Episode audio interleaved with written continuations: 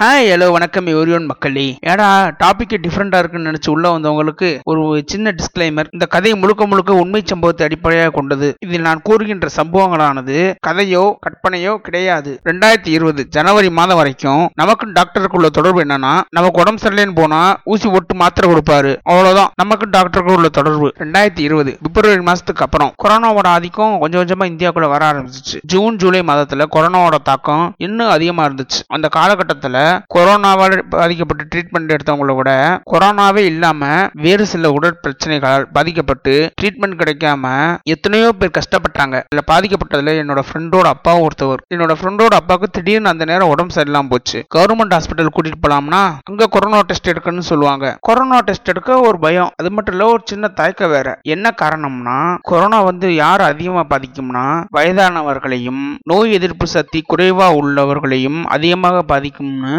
நியூஸ்ல பார்த்தேன். இப்போ நாங்க என்ன பிளான் பண்ணோம்னா பக்கத்துல ஒரு எட்டு கிலோமீட்டர் தான். ஒரு சின்ன நகரம் இருக்கு. அங்க போய் ஊசி போட்டு வந்துடலாம்னு பிளான் பண்ணோம். அந்த சின்ன நகரத்துல ஒரு ஏழு எட்டு கிளினிக் இருக்கு. ஃப்ரெண்டோட அப்பாவை கார்ல அழைச்சிக்கிட்டு போறோம். ஒரு கிளினிக் கூட திறக்கல. அவங்களே ஒரு பக்கத்துல ஒரு சந்துக்குள்ள ஒரு கிளினிக் இருந்துச்சு. இங்க கிளினிக் திறந்திருக்கு. அநேகமா டாக்டர் இருப்பாங்கன்னு போனா ஃப்ரெண்டோட அப்பாவை கூட்டிட்டு போயாச்சு. கூட்டிட்டு போய் உட்கார வச்சுட்டோம். ரிசப்ஷன்ல வெயிட் பண்ணிக்கிருக்கோம் அங்கிருந்து வந்து ஒரு அட்டெண்டர் பொண்ணு என்ன சார் யாரை பார்க்கணும்? இந்த இவருக்கு தான் மேடம் உடம்பு சரியில்லை. காலையில இருந்து எந்த ஒரு நிதானமே இல்லை. அப்படி என்னோட ஃப்ரெண்டு சொல்ல அதை கேட்டு அந்த பொண்ணு அப்படியா? அவங்க ஒரு லேடி டாக்டர் டாக்டர்லாம் வரமாட்டாங்க. வேணும்னா சொல்லுங்க. டாக்டர்கிட்ட நான் சொல்றேன் இது மணிக்கு போன்ல மாத்திரை தருவாங்க சரியாயிரும். அவரோட உடம்ப செக் பண்ணாமே மாத்திரை தருன்றீங்க அவருக்கு சுத்தமா நிதானமே இல்லை மேடம் சரி மேடம் டாக்டர் எப்போ வருவாங்க? எத்தனை மணிக்கு வருவாங்க சொல்லுங்க. நான் அப்போ கூட வந்து பாத்துக்கிறேன் என்னோட ஃப்ரெண்டு கேட்க சார் மேடம் வந்தெல்லாம் பார்க்க மாட்டாங்க.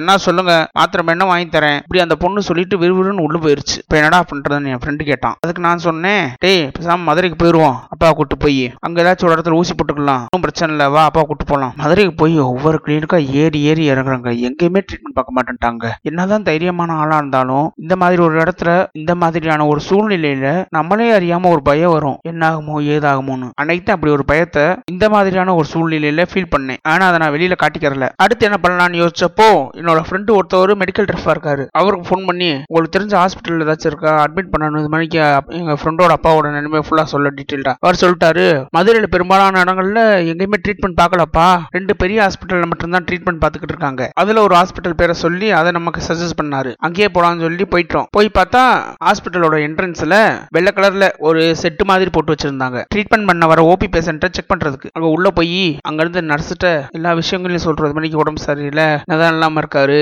எல்லாத்தையும் சொல்றோம் அவங்க ஒரு வெள்ளை கலர் அட்டையை எடுத்து பேஷண்டோட பேரு அவரோட பாடி டெம்பரேச்சர் அடுத்து ஆக்சிமீட்டர் வச்சு என்னமோ செக் பண்ணாங்க. உண்மையை சொல்லிடுறேனே எனக்கு இந்த ஆக்சிமீட்டர்ன்ற பேரே இந்த கொரோனா கவரம் தான் தெரியும். அதனால அதை வச்சு என்ன பண்றது ஏது பண்றது எப்படி யூஸ் பண்றதுன்னு கூட எனக்கு தெரியாது. அது எதுக்கு தேவைன்னு கூட எனக்கு தெரியாது. கொரோனாக்கு முன்னாடி வரைக்கும். அப்புறம் நர்ஸ் கூப்பிட்டாங்க. என்ன மேடம் கேட்க சார் பேஷண்ட் கூட ஒரு ஆள் இருக்கணும். அவங்களுக்கு டெம்பரேச்சர் செக் பண்ணணும். ரெண்டு பேர்ல யார் இருக்கீங்க? என் ஃப்ரெண்டு நானே இருக்கண்டான்ட்டான் ம் சரிடானே. அவங்களும் என்னோட ஃப்ரெண்டு பேரு அவனுக்குரிய டெம்பரேச்சர் எல்லாம் செக் பண்ணி இன்னொரு வெள்ள அட்டையில எழுதி கொடுத்துட்டாங்க. சார் டாக்டர் ஒரு எமர்ஜென்சி கேஸ் அட்டன் பண்ணிக்கு இருக்காங்க கொஞ்ச நேரத்துல வந்துருவாங்க. வெயிட் பண்ணுங்க சார் இப்படி சொல்லிட்டு அவங்க அடுத்த வேலையை பார்க்க போயிட்டாங்க. கொஞ்ச நேரத்துல டாக்டர் வந்தாரு. வந்துட்டு எங்களை முன்னாடி ஒரு ரெண்டு மூணு பேர் நின்றுட்டு இருந்தாங்க ஒவ்வொருத்தங்களையா செக் பண்ணி செக் பண்ணி உள்ள அட்மிஷன் போட்டுக்கிட்டு இருந்தாரு எங்க கிட்ட வரும்போது மறுபடியும் ரீ டெம்பரேச்சர் செக் பண்ணாங்க. அதுல டெம்பரேச்சர் நார்மல் ரெண்டாவது அந்த பல்ஸ் மீட்டர் வச்சு செக் பண்ணும்போது என்ன வந்துச்சுன்னு தெரியல. நர்ஸ் தான் மீட்டர் வச்சு செக் பண்ணிக்கிட்டு இருந்தாங்க அந்த மீட்டரை கட்டிட்டு போய் டாக்டர்கிட்ட அந்த ரிசல்ட்டை காமிக்க நான் கூடவே போனேன். அவங்களுக்கு சேர் போடுங்க உட்கார்றதுக்குனாரு ஒரு வார்டு பாய்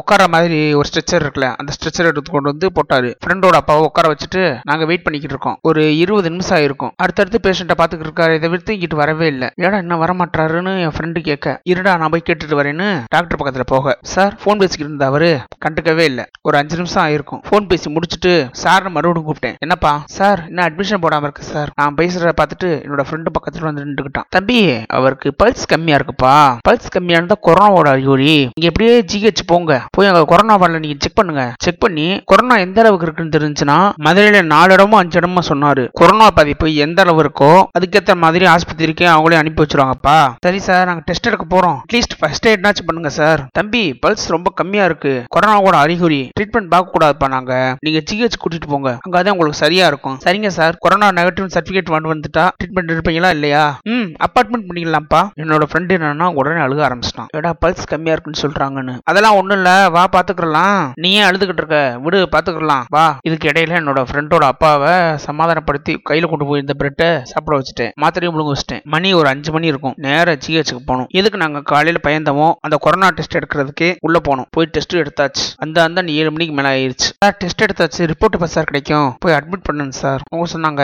தம்பி நாளைக்கு தான் இப்போ ரிப்போர்ட் வரும். இன்னைக்கெல்லாம் வராது. உங்களுக்கு செல்லுல மெசேஜ் வந்துடும் நீங்க நீங்க போயிட்டு வாங்கன்ட்டாங்க. என்னண்ணே சொல்றீங்க? அண்ணே இவருக்கு உடம்பு சரியில்லைண்ணே. கொரோனா நெகட்டிவ் சர்டிபிகேட் வாங்கிட்டு வந்தா தான் அட்மிட் பண்ணுவோம்ட்டாங்க அதுக்கு தானே இப்போ வந்தோம். தம்பி நான் என்னப்பா பண்றது? நாங்க அனுப்பிச்சிருவோம். லேப்ல இருந்து ரிப்போர்ட் வரணும் உங்களுக்கு. நான் எதுவும் பண்ண முடியாதுப்பா. நான் டெஸ்ட் எடுக்கிறது என்னோட வேலை. அவரும் அவ்வளவு பொறுமையா பதில் சொன்னாரு. சரி ஃப்ரெண்டோட அப்பா நானு ஃப்ரெண்டு மூணு பேரும் கீழே இறங்கி வர முதல் மாடியில இருந்தோம். கீழே இறங்கி வந்துகிட்டு இருந்தோம். எனக்கு அப்போ ஒரு ஃபோன் கால் வந்துச்சு. காலையில சொன்னேன்ல எங்க ஊர்ல இருந்து ஒரு எட்டு கிலோமீட்டர்ல இருக்க ஒரு சின்ன நகரம். அங்க இருக்க என்னோட ஃப்ரெண்டு கால் பண்ணி டே மணிக்கு ஒரு டாக்டர் வந்திருக்காருடா. ஃப்ரெண்டோட அப்பா உடம்பு சொல்லின்னு சொன்னேன்ல. வாடா வந்து ட்ரீட்மெண்ட் பார்த்துட்டு இருக்காரு. ஊசி போடுறாரா விசாரிச்சிட்டேன். சீக்கிரம் வா. ஆ சரா சரா சரா உடனே அங்க மதுரையில இருந்து கிளம்பி நேரம் அந்த ஊருக்கு வந்துட்டோம். அந்த சின்ன நகரத்துக்கு. வந்து பார்த்தா அங்க டாக்டர் இல்ல. அங்க நர்ஸ் மட்டும் தான் இருந்தாங்க. நர்ஸ் வந்து ஃபோன் பண்ணி டாக்டர் பேசுறாங்க. டாக்டரும் பேஷண்ட்களோட பிரச்சனையை கேட்டுக்கிட்டு அதுக்கேற்ற மாதிரிக்கு டேப்லெட்டும் இன்ஜெக்ஷனும் பேஷண்ட்டுகளுக்கு கொடுத்துட்டு இருந்தாரு. நானு ஃப்ரெண்டோட அப்பா ஃப்ரெண்டு மூணு பேரும் அங்கே அந்த ஹாஸ்பிட்டலில் போய் உட்காந்துருந்தோம் அப்போ அந்த நர்ஸ் வந்து என்ன ப்ராப்ளம் கேட்டாங்க. இது மாதிரி உடம்பு சரியில்லாமல் இருக்காரு. காலைல இருந்து நதான் எல்லாத்தையும் அதை சொன்னதே சொல்லிக்க வேண்டியதாகி போச்சு எல்லா இடத்துலையுமே. அவங்க டாக்டருக்கு ஃபோன் பண்ணி கொடுத்து என்கிட்ட பேசினாரு. அவர்கிட்ட அப்புறம் டீட்டெயில் ஃபுல்லாக சொல்லியாச்சு. டாக்டர் நர்ஸ்கிட்ட ஃபோன் கொடுக்க சொன்னாரு. அவர் ஏதோ ஏதோ இன்ஜெக்ஷன் மாத்திரை இதுகள்லாம் சொல்ல அவங்களும் நோட் பண்ணிக்கிட்டு ஃபோனை கட் பண்ணிட்டாங்க. சார் டாக்டர் ரெண்டு ஊசி போட சொல்லியிருக்காரு. போட்டலாமா ஆ போட்டிருக்கேன் மேடம் ரெண்டு ஊசி போட்டு அப்புறம் மாத்திரதுகள்லாம் கொடுத்தாங்க. கொடுத்துட்டு நைட்டு கொண்டு போய் வீட்டில் விட்டு வந்தாச்சு ஃப்ரெண்டோட அப்பாவை. காலையில என்னோட ஃப்ரெண்டு ஃபோன் அடிக்கிறான். டேய் அப்பாவுக்கு பரவாயில்லடா இப்போத்தான் கொஞ்சம் நல்லா இருக்காரு. ஒரு தெளிவாயிட்டாருடா. இப்படி அவன் சொன்னதை கேட்டதே எனக்கு கொஞ்சம் நிம்மதியாச்சு. ஏடா மதுரைக்குள்ள ஒரு ஆஸ்பத்திரி கூட தொடக்கல இப்படி நீங்க கேட்டீங்கன்னா ஒரு சில ஹாஸ்பிட்டல் ஓபன் பண்ணி தான் இருந்துச்சு. ஒவ்வொரு இடத்துலயும் ஒவ்வொரு விதமான அனுபவம். அதெல்லாம் அந்த ஆடியோ பதிவுல நான் சொல்ல ஆரம்பிச்சேன்னா நான் எதுக்காக அந்த ஆடியோ பதிவு மேக் பண்றனோ அந்த கருத்து உங்களை சேராமையே இந்த ஆடியோ பதிவோட ட்ராக் மாறிடும். இப்போ நான் சொல்ல வந்த விஷயத்த சொல்லிடுறேன். பொது மருத்துவ கல்வி அப்படின்னா என்னன்னா நம்மளோட முதலாம் வகுப்புல இருந்து பத்தாம் வகுப்பு வரைக்கும் தமிழ் ஆங்கிலம் கணிதம் அறிவியல் சமூக அறிவியல் ஐந்து விதமான பாடங்கள் படிச்சிருப்போம். கூடுதலா இன்னொன்னு உடற்கல்வி. அந்த சப்ஜெக்டும் படிச்சிருப்போம். படிப்புன்றது எப்படி நம்ம வாழ்க்கைக்கு தேவையோ அதோடு சேர்த்து மருத்துவ கல்வியும் இன்னைக்கு இருக்க நம்ம வாழ்க்கை முறைக்கு கண்டிப்பா தேவை. ஏடா சொல்ல வர ஒண்ணுமே புரியலடா.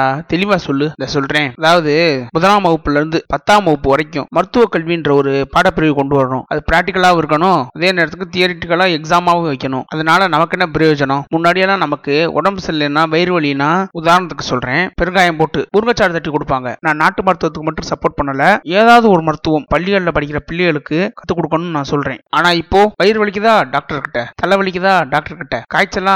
உடனே டாக்டர் கிட்ட எதுக்கு இந்த மாதிரி உடம்பு சரியில்லைன்னா வெளியில போய் பார்க்கணும்? பொது மருத்துவத்தை நம்ம வாழ்க்கை முறை ஆக்கிடலாமே நான் சொல்லக்கூடிய இந்த பொது மருத்துவத்தை கிளாஸோ ஒரு கோர்ஸோ வச்சு கத்துக் கொடுக்க முடியாது. சின்ன வயசுல இருந்து பிள்ளைகளுக்கு அதாவது அவங்க ஸ்கூல் படிக்கும் போது இதையும் ஒரு சப்ஜெக்டா கண்டிப்பா கொண்டு வந்தோம்னா பின்னாடி வர காலத்துல அதாவது ஃபியூச்சர்ல அடுத்த தலைமுறைக்கு மருத்துவன்ற ஒரு விஷயம் அவங்க கையிலே இருக்கும். நலமோடு வாழலாம். இந்த ஆடியோ பதிவை கேட்கறவங்களுக்கு இதெல்லாம் எப்படா சாத்தியம்? நீ சொல்ற இந்த நடைமுறையில ஆயிரத்தி எட்டு சிக்கல் இருக்கு. அதெல்லாம் உனக்கு தெரியுமா? ஆயிரத்தி எட்டு சிக்கல் என்ன? ஐயாயிரத்தி எட்டு சிக்கல் இருந்தாலும் ஒரு விஷயத்த நம்ம செய்யணும்னு முடிவு பண்ணிட்டா அதுல இருக்க இறைகுறைகளை கண்டுபிடிச்சு அதை சரி செஞ்சு அடுத்து மக்கள்கிட்ட எடுத்துட்டு போகணும். அப்படி எடுத்துட்டு போகும்போதும் சில மிஸ்டேக்ஸ் வரத்தான் செய்யும். அதை சரி பண்ணி சரி பண்ணி சரி பண்ணி மக்கள்கிட்ட போய் இந்த திட்டம் சேர்ந்துருச்சுன்னா எவ்வளவு பெரிய விஷயம்? இதை மட்டும் நம்ம செஞ்சு முடிச்சிட்டோம்னா மக்களோட எல்லார் கையிலயும் மருத்துவம் இருக்கும். இது நடக்குமா? ஒரு கேள்விக்குறியோட முடிக்கிறேன். இது ஒரு முக்கியமான கண்டென்ட் அதனால சிம்பிளா ஒரு தடவை நான் சொன்ன எல்லா விஷயங்களையும் ரீகால் பண்ணிடுறேன். நான் முதலாம் வகுப்புல இருந்து படிக்கக்கூடிய பாடங்கள்ல இருந்து பத்தாம் வகுப்பு வரை படிக்கக்கூடிய பாடங்களோடு